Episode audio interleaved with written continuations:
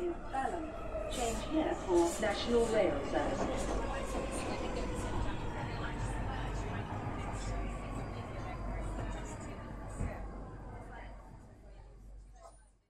Bine te-am regăsit în stația Londra. Eu sunt Manuel Cheța de la manuelcheța.com și tu asculti podcastul Un român în Londra. Suntem acum la episodul numărul 144, denumit simplu 2021 sau 2021.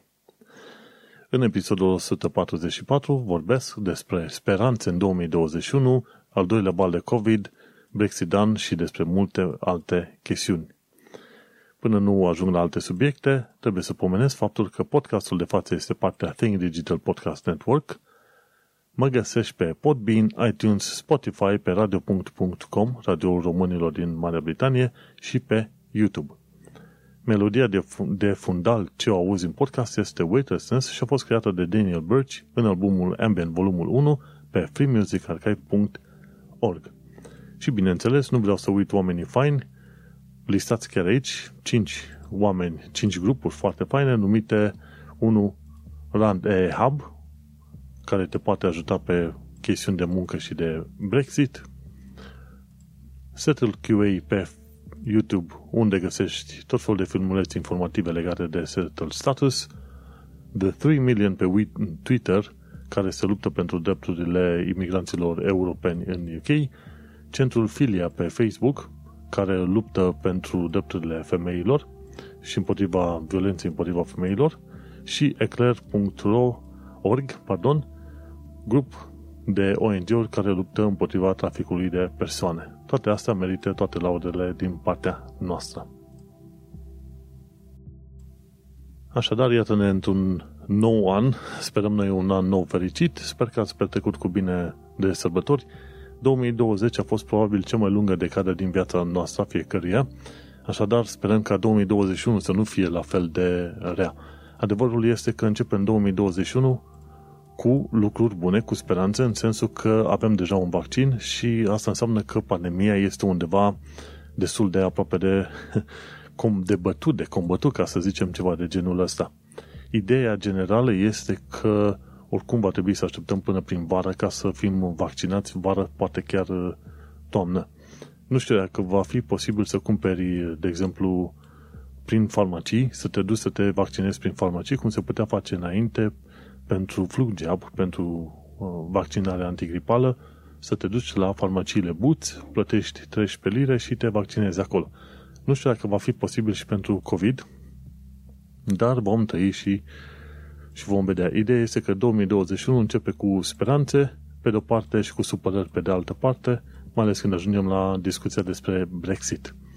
Important lucru în toată afacerea asta este faptul că avem un vaccin pregătit și, deși suntem în momentul de față în al doilea vad de coronavirus în UK cel puțin, adevărul este că nu mai mor atât de mulți oameni pe, pe cât mureau la început. Poate probabil că n-au mai rămas atât de mulți de murit, dar și pentru faptul că se iau măsuri ceva mai bune în momentul de față în spitale de protejarea oamenilor în asemenea situații și, bineînțeles, oamenii au ajuns să cunoască și să înțeleagă mai bine boala și modul de combatere a ei. Când am început ideile de podcast, nu m-am gândit vreodată că la un român în Londra, la viața de sănătate, am să discut atât de mult de anumite chestiuni gen Brexit sau coronavirus. Dar adevărul este că mai devreme sau mai târziu urma să descoper faptul că viața în sănătate, bineînțeles, înseamnă să faci parte și din evenimentele astea majore. Cum era să povestesc despre viața în UK, când, să zicem, avea loc un al treilea război mondial, iar eu nu pomeneam nimic despre chestiile alea. Asta este, e vorba de un context, vorbim despre el, pomenim și mergem puțin pe mai departe. Dar important lucru este că ne-am întâlnit în 2021. Suntem cât de cât sănătoși, am supraviețuit 2020, să sperăm că lucrurile cele mai grele au trecut și să ne bucurăm, să zicem, de un nou an, noi uh, speranțe, noi gânduri pentru viitor și pentru ceea ce facem noi. Oricum, în plan personal, am de continuat tot felul de activități pe care le făceam până acum. Cu alte cuvinte, mai am podcastul Tehnocultura de care mă ocup în continuare cu Vlad Bănică. Pe blogul de față manelcheța.com mai am de adăugat zeci, poate chiar sute de articole cu tot felul, pe tot felul de subiecte de discutat.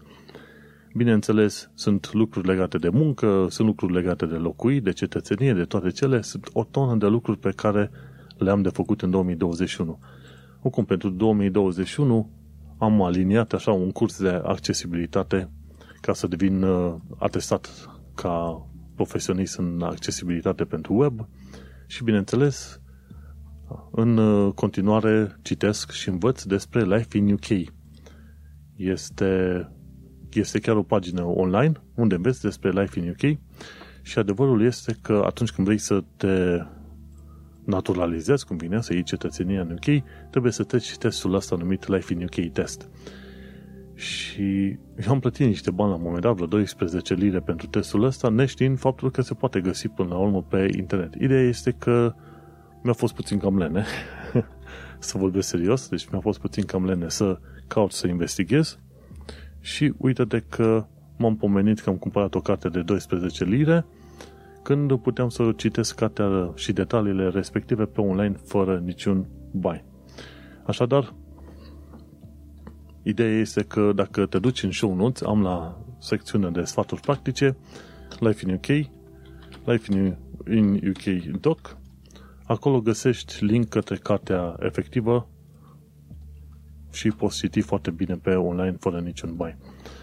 Și scopul meu este ca anul acesta să citesc Life in UK cât pot de mult, să înțeleg cât pot de mult, să dau, bineînțeles, testele alea, Life in the UK tests.co.uk să dau testele astea, să mă asigur că iau toate cele 45-50 de teste pe care le prezintă oamenii pe site pe acolo, să le iau cu brio pe toate, bineînțeles să învăț foarte bine ghidul ăla și pe la anul, undeva prin 2022, să dau într-adevăr de cetățenie britanică. Pentru că vorba aia sunt aici de 5 ani de zile și, bineînțeles, de la bun început am zis dacă voi sta mai mult de 2 ani de zile în UK, atunci voi sta mult și bine pentru că asta înseamnă că m-am hotărât să stau în UK și să iau cetățenie, să mă adaptez locului și să devin un imigrant în toată regula. Una e când de, ești expat, adică te duci într-un loc anume pentru o perioadă și gata, fără intenția de a te, să zicem, naturaliza. Și alta e când chiar vrei să devii parte a locului. Și atunci situațiile, ecuațiile se schimbă puțin. Și pentru 2021, posibil mutare în alt loc, poate, dacă avem uh, ceva baptă, mutare în propria locuință și așa mai departe.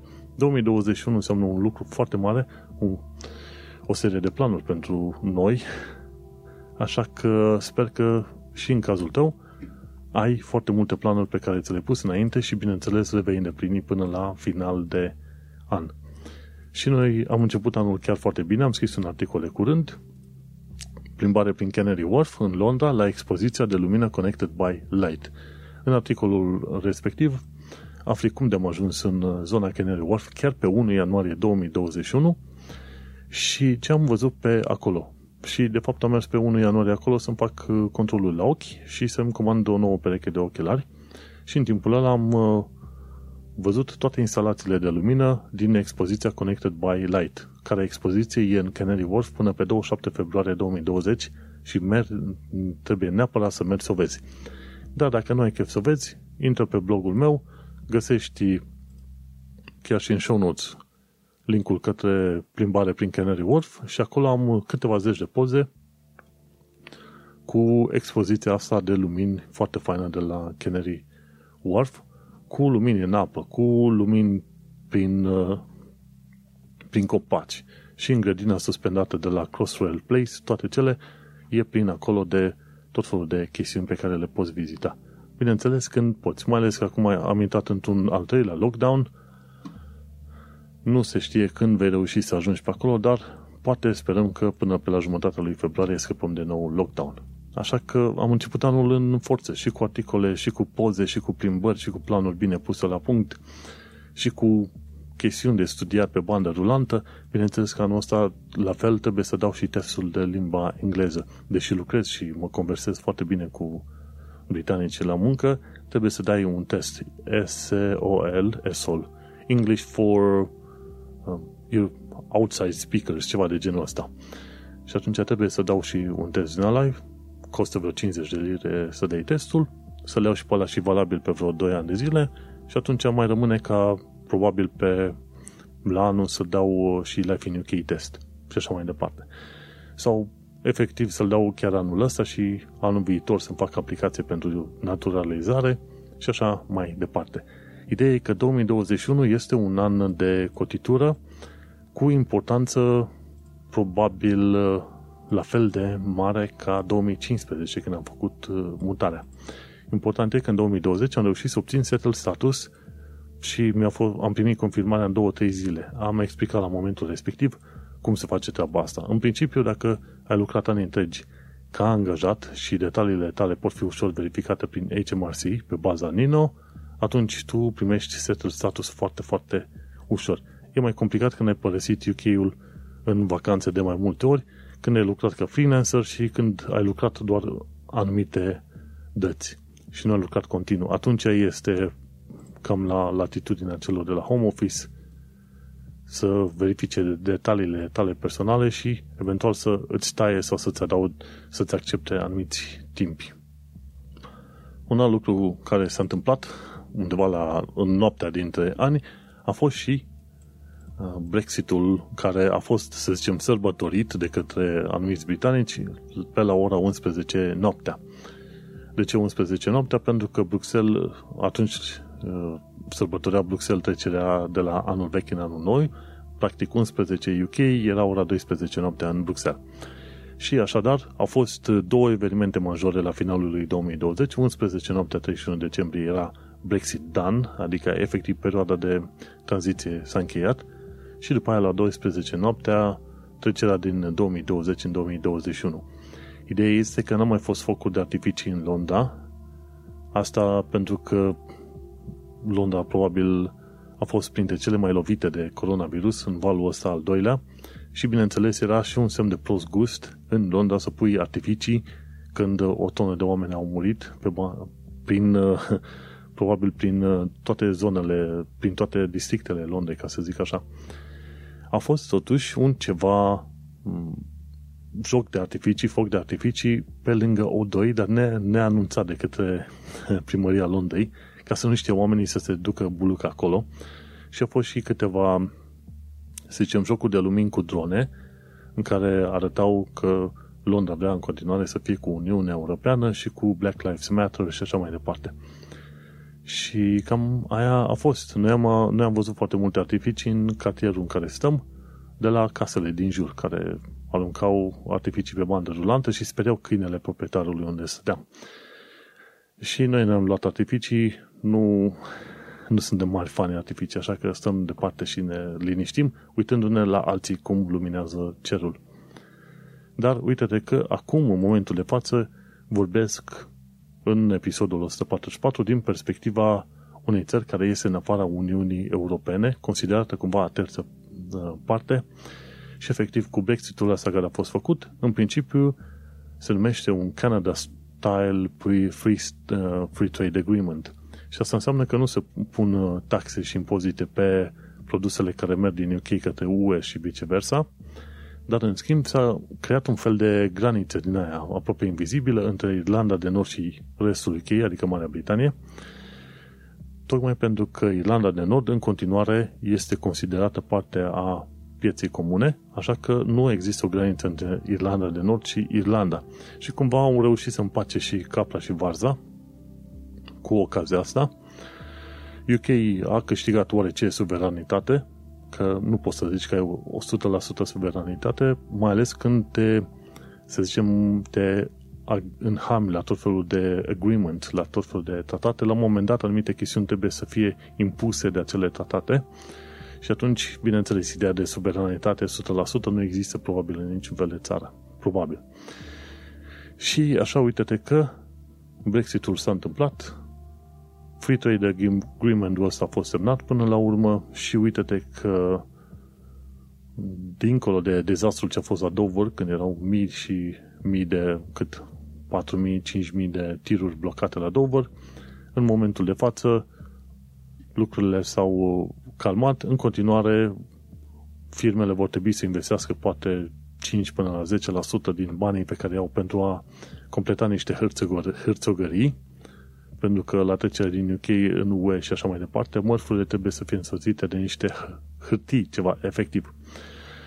Așa că, oarecum uh, firmele vor fi afectate, dar uh, nu atât de mult pe cât ar fi fost să fie afectate în cadrul unui no deal Brexit. Inclusiv laburiștii au zis că vor vota orice fel de deal atâta timp cât nu este no deal Brexit. Așa că votarea pentru noul acord Brexit a fost, uh, să zicem, laburiștii și conservatorii au votat amândoi, partidele mici au votat împotrivă. Dar au votat împotrivă pentru că oricum nu conta cum votau și atunci vor să arate că sunt ceva mai moraliste decât lupul. Și așa mai departe. Ideea e că acum UK este în afara Uniunii Europene și este, să zicem, un sentiment ciudat știind că te duci într-o țară chiar dacă urma să rămână în UE, dar te duci cu gândul să stai, să înveți cultura și așa mai departe, în ideea că țara respectivă este partea unui bloc mai mare și mai apoi, după câțiva ani de zile, te trezești într-o țară care este separată, să zicem, din punct de vedere politic, dacă nu și economic, de blocul ăla mare. Și este un sentiment ciudat. Și vorba aia, trăim într-o perioadă ciudată. În UK, în momentul de față, trăim în perioada Brexit și trăim și în perioada coronavirusului. Sunt două chestiuni istorice foarte mari și întâmplarea face că eu m-am aflat în Londra, în UK, în perioada asta în care se întâmplă fenomenele astea, să zicem, evenimentele astea istorice. Și știi cum e vorba din 2020. M-am săturat să fac parte dintr-un eveniment istoric major. și cred că este valabil pentru foarte mulți oameni asta. Legat de Brexit și setul status, la un moment dat circula pe internet, pe internet, pe Twitter, bineînțeles, cifra aia de 4 milioane de aplicații pentru settled status. Și știind cam cum sunt treburile cu țările vestice și așa mai departe, sunt șanse mari că din ale 4 milioane de aplicații, de fapt, nu sunt toți care au primit, să zicem, nu sunt 4 milioane de oameni. O aplicație nu este egal un om. Pentru că eu, de exemplu, am două aplicații. Am dat o dată aplicație pentru pre-settled status și când mi s-au împlinit aia 5 ani, am dat pentru setul status. Deci, în cazul meu, număr două aplicații. Și dacă sunt foarte mulți care au făcut așa, atunci înseamnă că nu ai decât probabil maxim 3 milioane de oameni care și-au primit un status de orice fel de, de orice fel.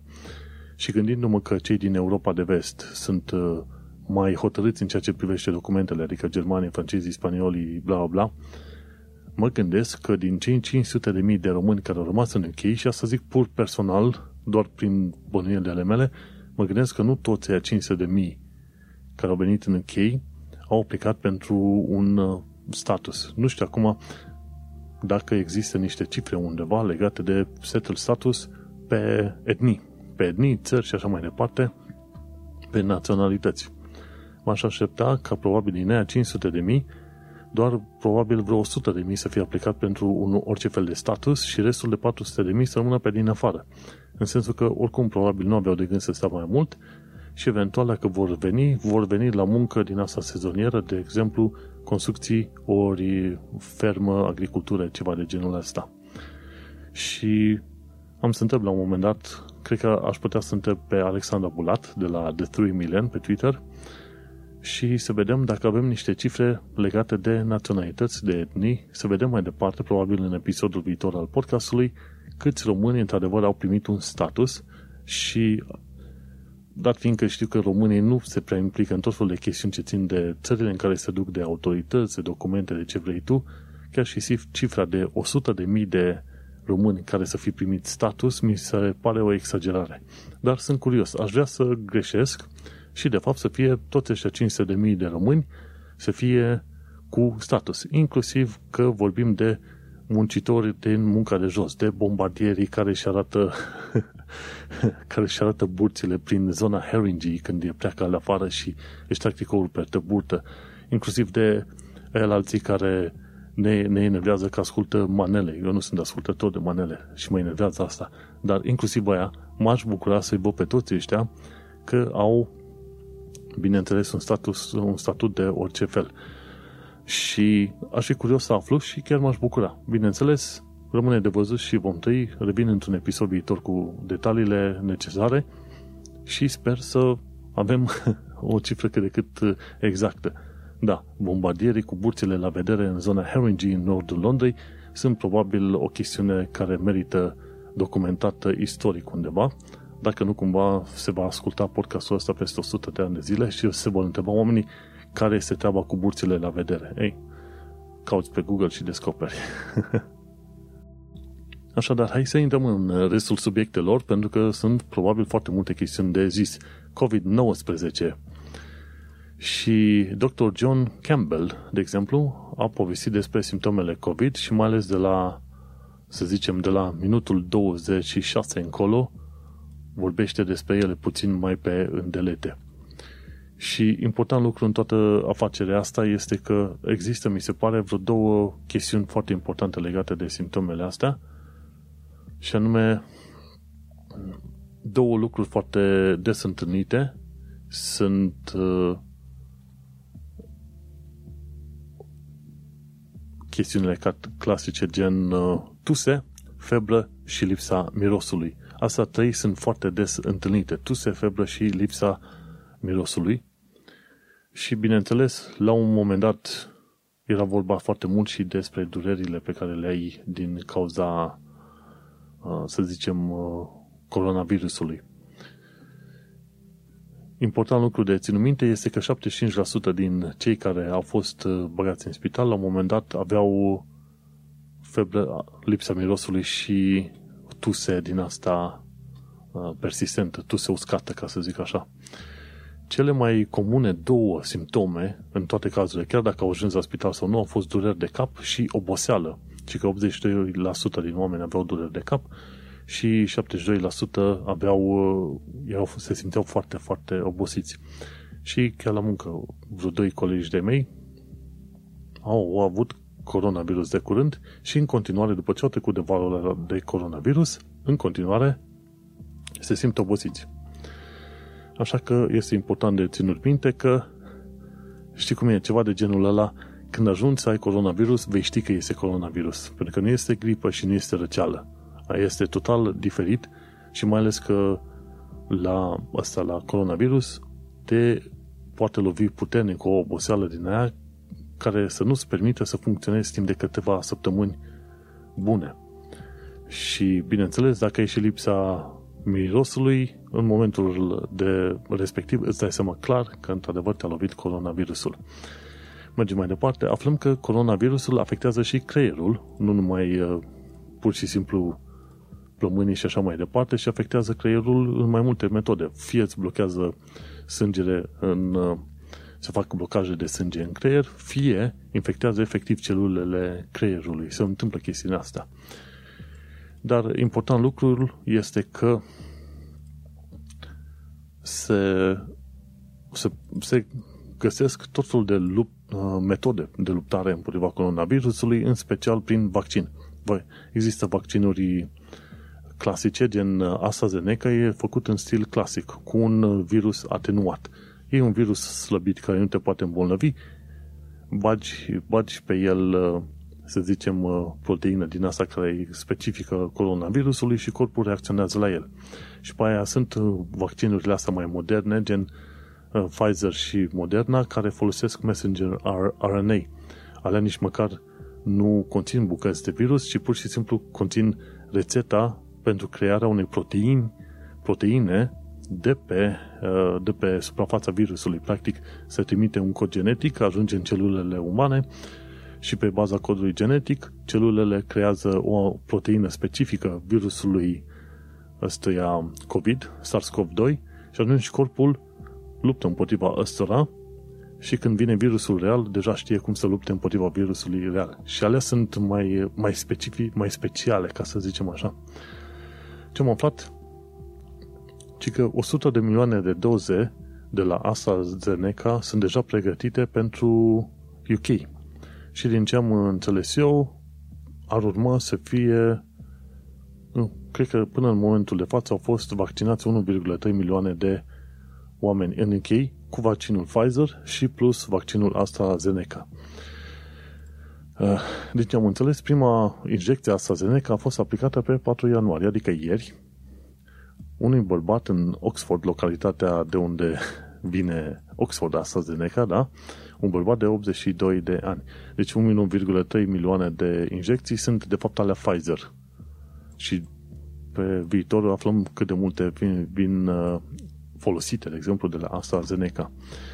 Cel mai interesant este că cei de la AstraZeneca au creat și un fel de cocktail de anticorpi de la uh, numit AZD 7442 și asta ce înseamnă? Chiar dacă ai fost infectat, când ți se dă cocktailul ăla de anticorpi, asta înseamnă că corpul tău deja știe cum să lupte. De fapt, ce se întâmplă atunci când ești infectat? Corpul generează anticorpi. Dar dacă tu poți să primești injecție direct cu anticorpii care combat uh, virusul respectiv, aia ar fi mult, mult mai de ajutor, ca să zicem, în situațiile alea. Așadar, avem vaccinuri și avem și cocktailuri de anticorpi. De obicei, cocktailurile alea de anticorpi ar fi foarte scump de folosit. Nu știu acum când și cine va primi. Este foarte probabil ca și Trump, când, când a fost îmbolnăvit, a primit cocktailuri de anticorpi. Pentru că el, fiind odată bolnav, nu avea cum să se recupereze atât de repede dacă nu primea acel cocktail de anticorp care l-a ajutat să se pună din nou pe picioare. Dar ideea este că suntem, chiar dacă în momentul de față, în mod oficial, 2%, 2% din populația UK este infectată, numerele reale sunt mult mai mari. Probabil 10 sau chiar 20% din uh, populația UK a fost infectată până în momentul de față și bineînțeles nu sunt toți analizați, într-adevăr numărul de oameni bolnavi înregistrați acum par mai mari decât în primul val, însă numărul de oameni morți este mai mic decât în primul val, ceea ce e un lucru bun, pentru că, bineînțeles, tehnicile și ce am învățat, ce au învățat oamenii de-a lungul timpului sunt utile, sunt aplicabile și așa mai departe. Însă noua versiune de coronavirus, versiunea de sud-africană, este probabil să fie implicată în, să zicem, transmisia extrem de mare a coronavirusului în perioada asta și motivul pentru care am ajuns într-un al treilea lockdown în chei. Ei for trei, al treilea lockdown, care probabil va dura undeva până pe la jumătatea lui februarie. Dar uh, era de așteptat în perioada sărbătorilor, lumea era nerăbdătoare și vrea să se întâlnească cu neamurile și uite că așa s-a întâmplat. Valul mare acum este generat de către perioada sărbătorilor. Dar mai avem de suportat încă, încă probabil vreo două, trei lockdown-uri din asta până la final de an și poate, poate vom fi scăpați. Cea mai complicată situație ar fi când coronavirusul este și devine o boală gen gripă care vine an de an, an de an. Atunci ar fi o chestiune foarte, foarte dureroasă. Și cu chestiunea asta foarte dureroasă terminăm prima parte a podcastului, cea dedicată radio.com pentru episodul complet de podcast, nu uita să vii înapoi pe monelcheța.com. Succes!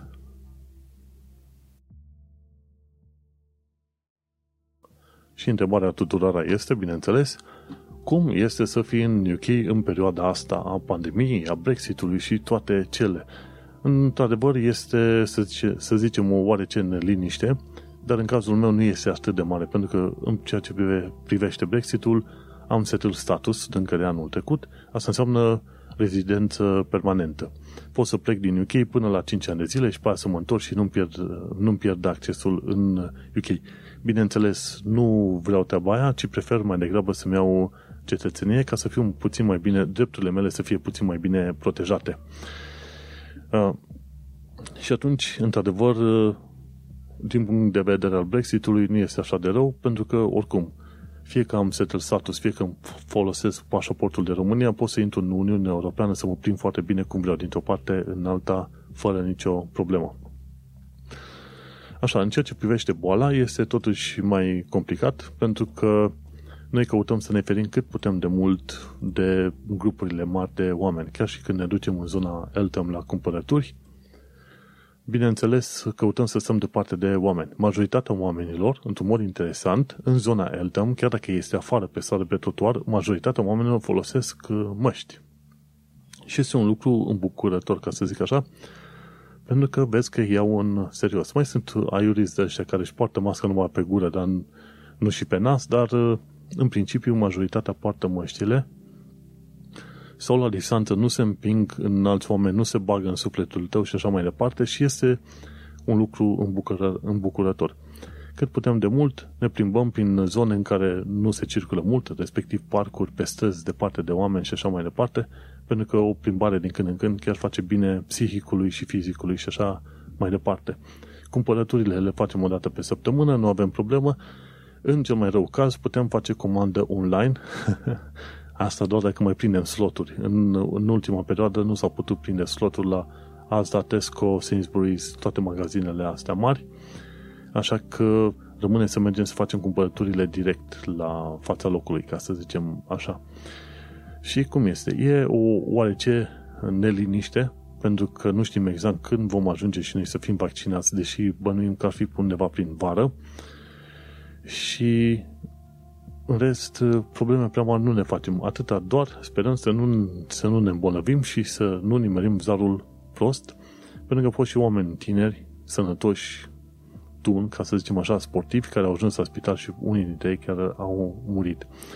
Așadar, e probabil neliniștea generală, dar nu este chiar atât de mare, mai ales în situația în care îmi permis să lucrez de acasă lucrând în IT. IT-ul probabil în 2020 a fost cea mai fericită industrie de pe toată planeta. A avut, cred că a fost singura industrie care a crescut cu cât 10, 20, 30% în funcție de firmele de care vorbim.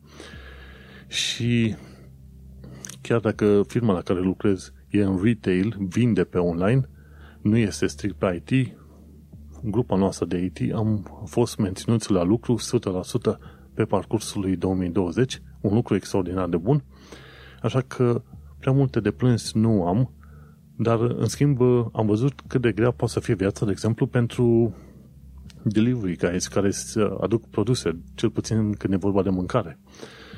Deși în mod normal în UK nu se dau tips, acele bacșișuri, de fiecare dată când am comandat online prin Uber Eats, de exemplu, am avut grijă să dau 10% din valoare, să dau ca bacșiș omului, pentru că probabil omul respectiv depinde de fiecare liră pe care o primește ca să stânge și un bani acolo în perioada asta. Pentru că, într-adevăr, se riscă mergând la muncă în fiecare zi, având contact cu foarte mulți oameni. Și lucrurile, bineînțeles, s-au cam schimbat. Dar, pe scurt, cum este să trăiesc în închei în perioada asta? Trăiesc cu speranță. Cred că asta pot spune, pentru că, în primul și în primul rând, vom fi printre primii care vom fi vaccinați prin lume. Uh, am o, sigur, o siguranță a jobului și suntem într-o zonă unde nu este extraordinar de aglomerată și ne putem feri puțin de oameni să nu ne îmbolnăvim. În principiu, ca să folosești un cuvânt sau două chiar, pot să spun că suntem bine. Dar asta, bineînțeles, nu este valabil pentru toți, toți oamenii și cel mai probabil nu pentru toți românii din UK. Dar știi ce este valabil? E bine, valabil pentru toată lumea este să învețe limba engleză și despre cultura britanică. Și acolo am, cred că, doar vreo două, trei chestiuni foarte importante legate de limba engleză și cultura britanică. De exemplu, despre cultura britanică o să înveți la un moment dat o mică chestie de istorie despre ducele de Marlborough. și m-a interesat să știu chestia asta de la Simon, doar pentru că numele de Marlborough mi-aduce aminte de țigările Marlborough care erau la modă cumva prin România, nu știu dacă și acum mai sunt.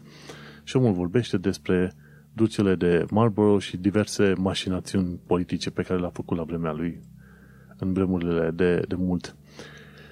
Asta dacă ești mare fan al istoriei. Și o chestie foarte faină, reguli importante pentru folosirea articolului definitiv, uh, artic, hotărât, pardon, the, t-h-e, the. Și cred că printre cele mai uh, simpluțe reguli pe care le poți ține minte este atunci când vrei să specifici, să vorbești despre ceva specific. Bring me the coat. Adică adumi adumi haina aia specifică de care știm noi. În mod normal îi zice a coat. Adumi o haină. Ceva de genul ăsta, știi? The cat, când spui the cat, vorbești de o casă, de o, de o pisică specifică. Nu îi spui doar a cat, știi? Și atunci filmulețul ăsta are numai vreo 4 minute, frumușel explicat, în care ți se spune în ce condiții folosești the și în, în în ce condiții nu se folosește. Nu spune cum se pronunță. Aia e o altă problemă, că uh, îi zici the cat sau the answer. Dacă începe cu o, o vocală, atunci pronunția e puțin diferită. Dacă începe cu o consoană, pronunția este puțin diferită. Aici îți spune doar când se folosește. Dăul ăsta. Eh. Și interesantă chestie, ur- urmărind canalele astea de YouTube, de limba engleză și de istorie și cultură, mă, o să mă ajute și la testul ăla pentru Life in UK. Care test este cât? Nu test, pardon, uh, cartea de ghid, cursul de studiu, să zicem, e doar 160 de pagini, o nimica toată, cu suficient de mult efort, în câteva săptămâni bagi la cap tot ce trebuie băgat la cap. Bun, mergem mai departe. Informații practice. Cică, în 2021, există 8 moduri prin care poți să-ți crești credit score în UK.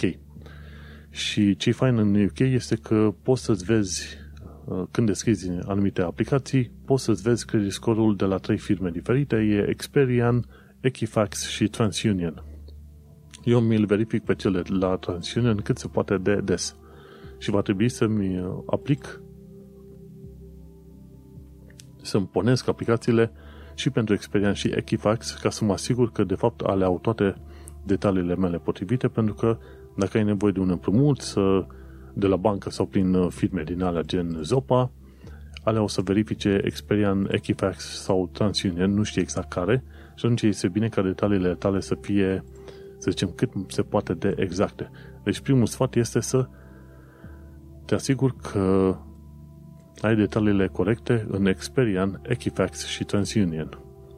Și după aia, un alt sfat este să te înregistrezi la vot, să ai grijă să nu ratezi nicio fel de plată pe care trebuie să o faci către telefon, rate, oriunde ai tu de plă- făcut plată, plăți, nu trebuie să uiți. Ai uitat o plată, înseamnă că îți va rămâne în uh, detaliile de la credit score timp de un an și jumătate. Da? Cam așa ceva. Și te poate costa undeva pe la vreo 130 de puncte din credit score. Uhu, o, o. Ia, nu, nu. O plată ne, nefăcută la timp îți va rămâne în, rep, în raport timp de 6 ani. Ceea ce este foarte, foarte mult. Scorul tău se va recupera, să zicem, după vreo 6 luni și se va recupera după un an dacă faci plățile cum trebuie, dar o plată pierdută va dura vreo șase ani de zile în raportul tău.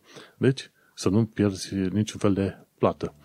Ci că poți folosi Open Banking să dai voie credit score să vadă în uh, contul tău bancar ce fel de plăți ai făcut, pe unde și cum le-ai adică pe ce s-a dus pe mâncare, pe ce s-a dus pe fan, chirii și așa mai departe. Open Banking e un sistem foarte interesant, dar nu am chef. nu am chef pentru cât 20 și ceva de puncte uh, să... oh, pardon, nu 26, 20 ceva, ci 60 de puncte să le permit firmelor lor private, că astea sunt firmele de credit score, sunt firme private. Nu vreau să le permit accesul la contul meu bancar. Și ăsta este punctul în care vrei să balancezi cumva accesul la informații personale cu nevoia ta de a avea un credit score cât mai bun. Eu nu vreau să fac treaba asta și așa că detaliile mele de bancă trebuie să rămână cu banca și așa mai departe. Ci că dacă ești chiriaș, poți să vorbești cu landlordul, ca landlordul să ia legătura uh, cu The Rental Exchange sau poți să tu, la rândul tău, să, să te duci la Credit Ladder sau Canopy să trimiți detaliile de chirie. Practic să spui, ok, eu în fiecare lună plătesc chiria asta, luați și chiria asta în calcul la credit score. Și asta ar putea fi destul de interesant, bineînțeles prezinți anumite date personale, dar ar fi destul de interesant în caz că vrei să, ca credit scorul tău să fie puțin mai bun, poți să-ți prezinți și chiria în cheltuielile normale, pentru că credit scorul are acces doar la, ce știu, bancă, utilități, bancă, pardon, telefon, utilități, gaz curent și, bineînțeles, eventual cealaltă împrumuturi, dar nu știe, de exemplu, că tu plătești chirie și te ții de chiria respectivă, dar prezentând detaliile astea la firmele la firmele astea de credit scoring, dacă ratezi o chirie sau ceva, atunci, bineînțeles, o să vină înapoi. It's gonna bite you back. Așa că trebuie să ai grijă. Corectează greșelile, un alt sfat, use credit builder card, folosește carduri speciale care îți construiesc uh, credit score-ul, așa am luat și eu de la, de la HSBC și când vrei să-ți verifici ceva ca să-ți cumperi, să-ți iei un uh, produs în rate sau alte chestii, caută să te folosești de opțiunea soft search. Când te duci pe la bănci să întrebi de, ce știu, un împrumut bancar sau la tot felul de firme, întreabă dacă fac soft search sau hard search. Dacă e soft search, e bine pentru că la nu-ți rămâne pe raport. Dacă faci hard search, asta înseamnă că îți rămâne în credit score și cu cât faci mai multe hard searches, îți scade credit score-ul și nu vrei așa ceva. Și uh, evită să faci, bineînțeles, foarte multe aplicații de împrumuturi într-un timp foarte scurt. Bineînțeles, alte sfaturi ar fi să închizi, să închizi cum îi zice, credit uh, ăsta, credit cards, dacă ai prea multe, sau o altă chestie este să faci cumva ca cardul tău cel mai vechi să câștige mai mult timp, să treacă mai mult timp acolo. După vreo 6 ani sau poate chiar 10 ani de zile, atunci alea se consideră un, uh, un cont bancar foarte sănătos dacă l-ai ținut la o bancă timp de 6 sau 10 ani de zile. Deci și aia contează.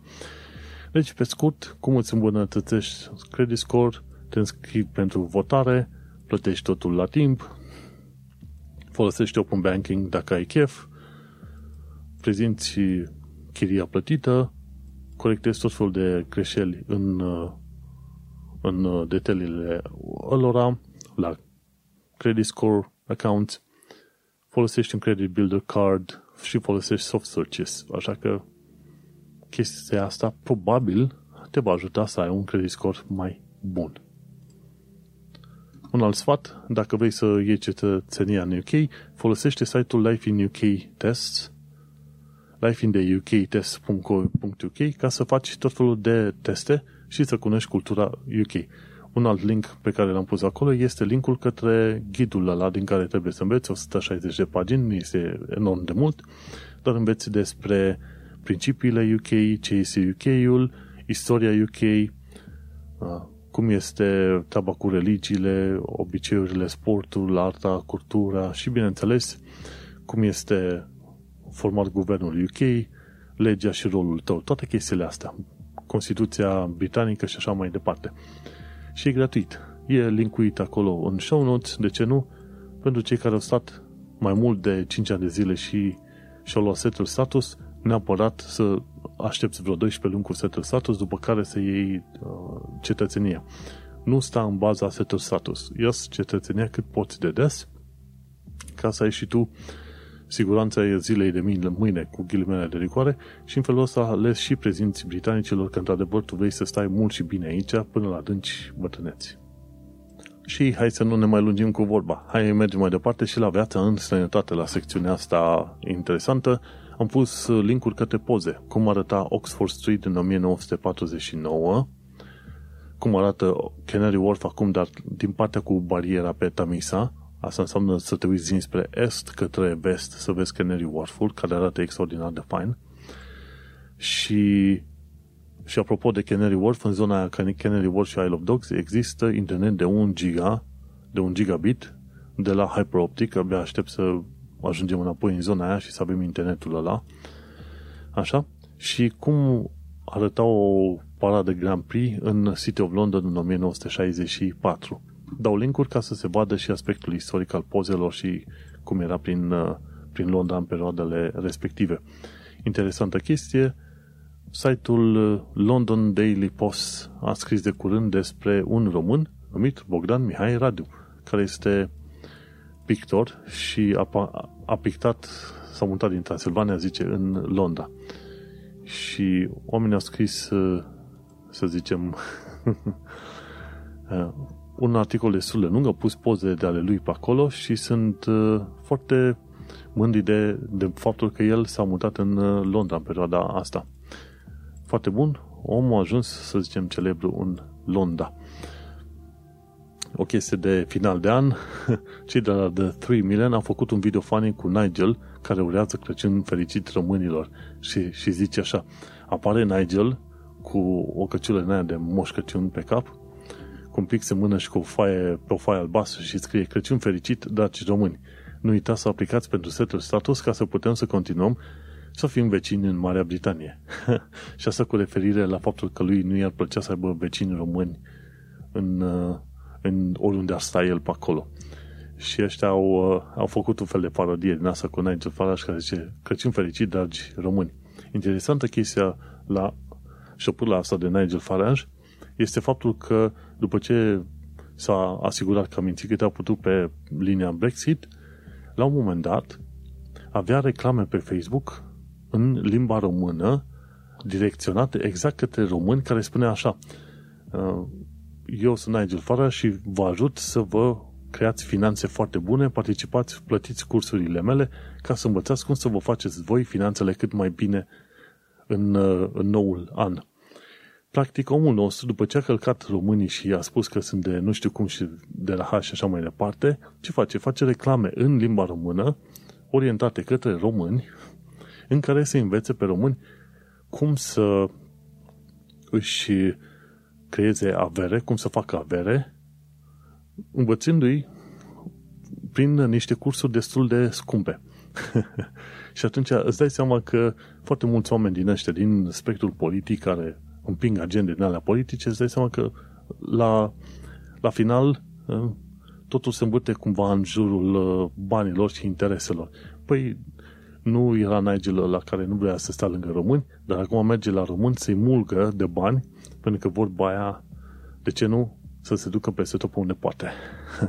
și a fost o chestie foarte ciudățică, așa apărută undeva pe grupuri te băgai și vedeai cumva reclama aia cu Nigel Farage în limba română, că te învață el. Dacă vrei să înveți un lucru de finanțe în 2021, îți dau eu o chestie foarte simplă. Nu da bani pentru cursul la Nigel Farage. Foarte bine, foarte bine te duci la pub și bei o bere și ești mult mai câștigat decât să dai bani lui Nigel Farage. Asta să fie clar. Bun, și acum hai să trecem frumușel la activitatea, actualitatea, pardon, britanică și londoneză.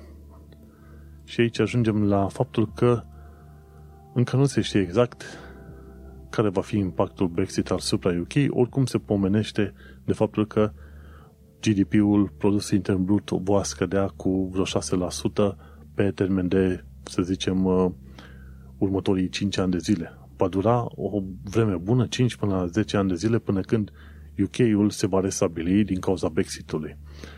Și nu s-au stabilit o serie, nu s-au rezolvat o serie de probleme legate, bineînțeles, de oameni din sistemul de sănătate care lipsesc și care au fugit în, înapoi în Europa și oameni din care homes, din azilele de bătrâni. La fel, nu se știe. Cei de la Witchco UK au scris un articol Brexit Deal 13 Things You Need to Know 13 lucruri pe care vrei să le știi.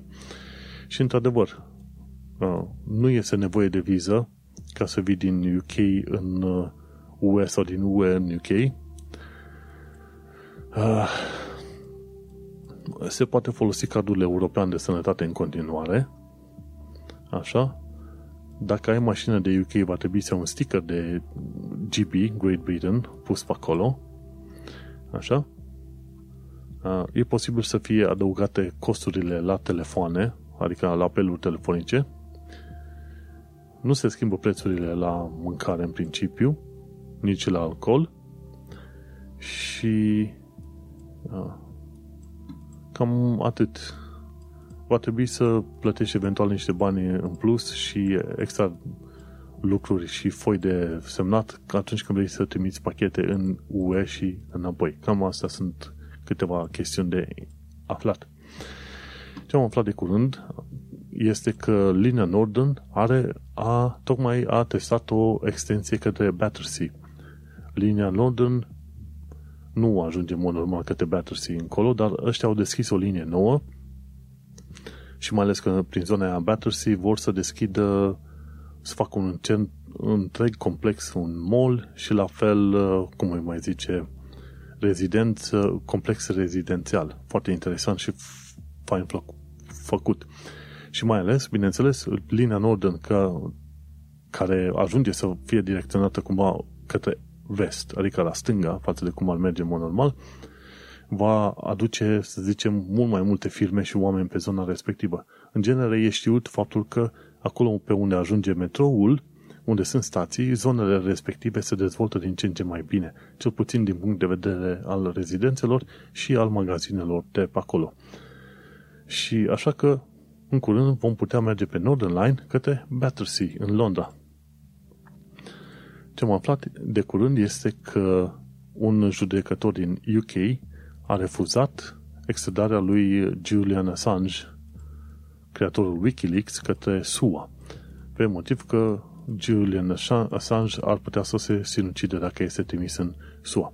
Și sperăm că în continuare rămâne în uh, custodia UK, pentru că în principiu în, uh, în SUA cel mai probabil va ajunge mort, pentru că americanii, americanilor nu le place faptul că tot felul de abuzuri au fost scoase la iveală de Wikileaks și nu numai abuzurile americanilor, ci au fost scoase la iveală a, a multor țări, ceva de genul ăsta. Ce am aflat iarăși o chestie foarte interesantă e think tank-ul Autonomy a spus că UK poate să treacă foarte liniștit la o săptămână de lucru de 4 zile.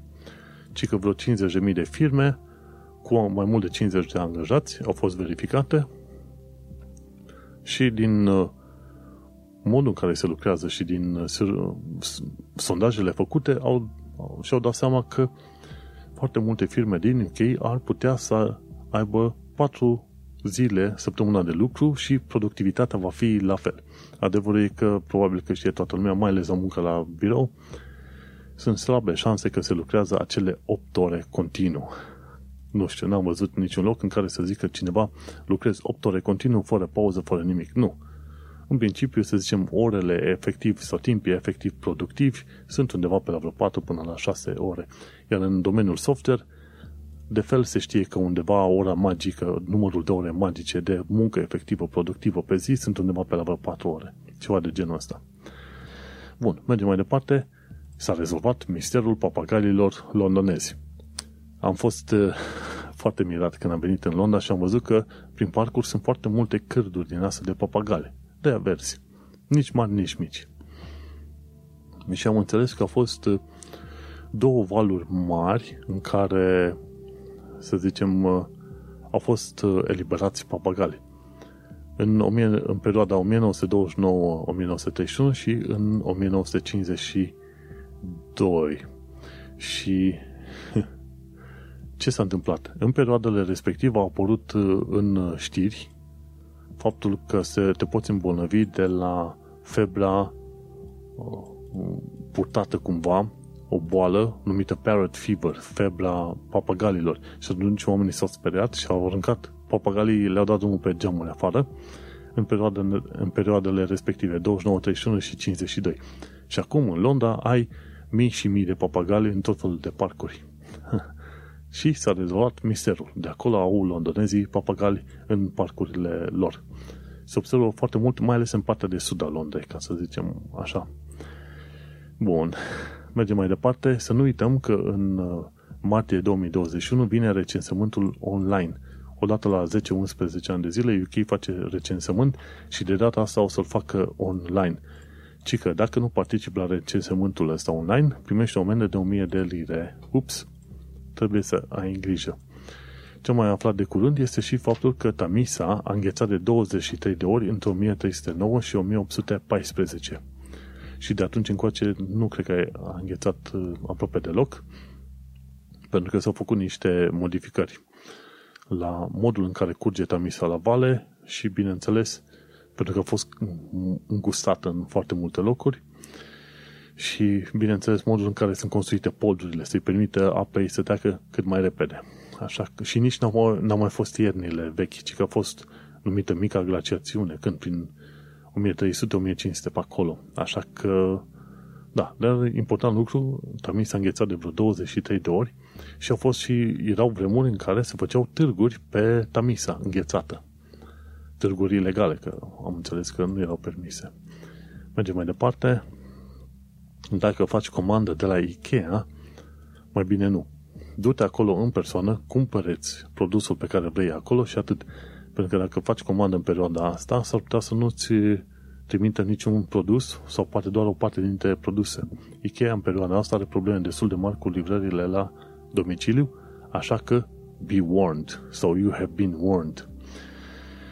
Și o ultimă chestie aici, ce s-a întâmplat în momentul în care au fost 4.000-6.000 de tiruri blocate, bineînțeles și foarte mulți tiriști români acolo la Dover, sunt uh, grupuri de credincioși Sikh au dus mâncare la Dover pentru șoferii de tir blocați acolo. Sikh e S-I-K-H.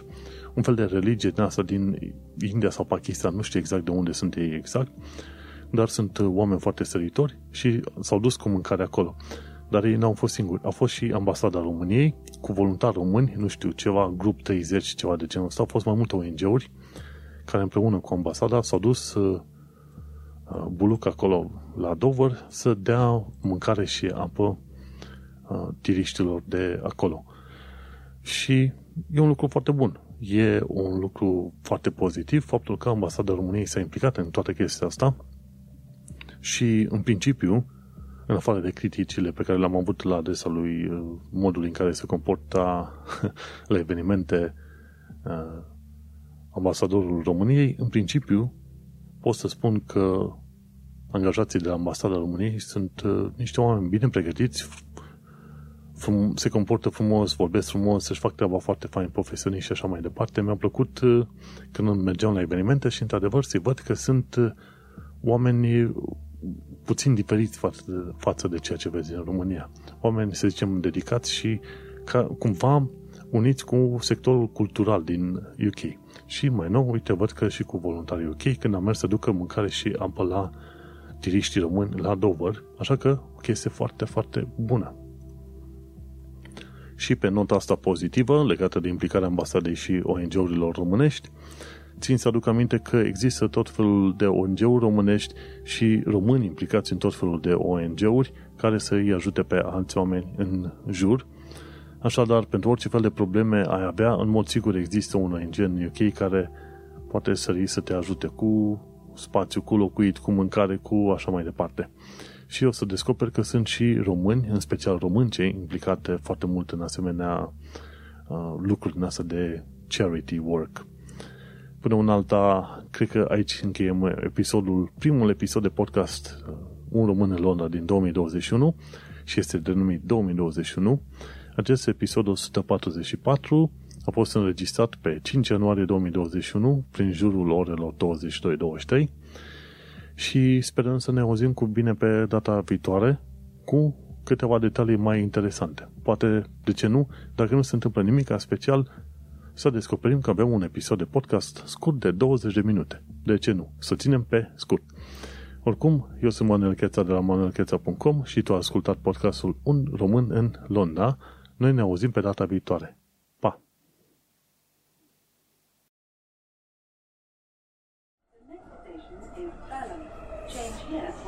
Change here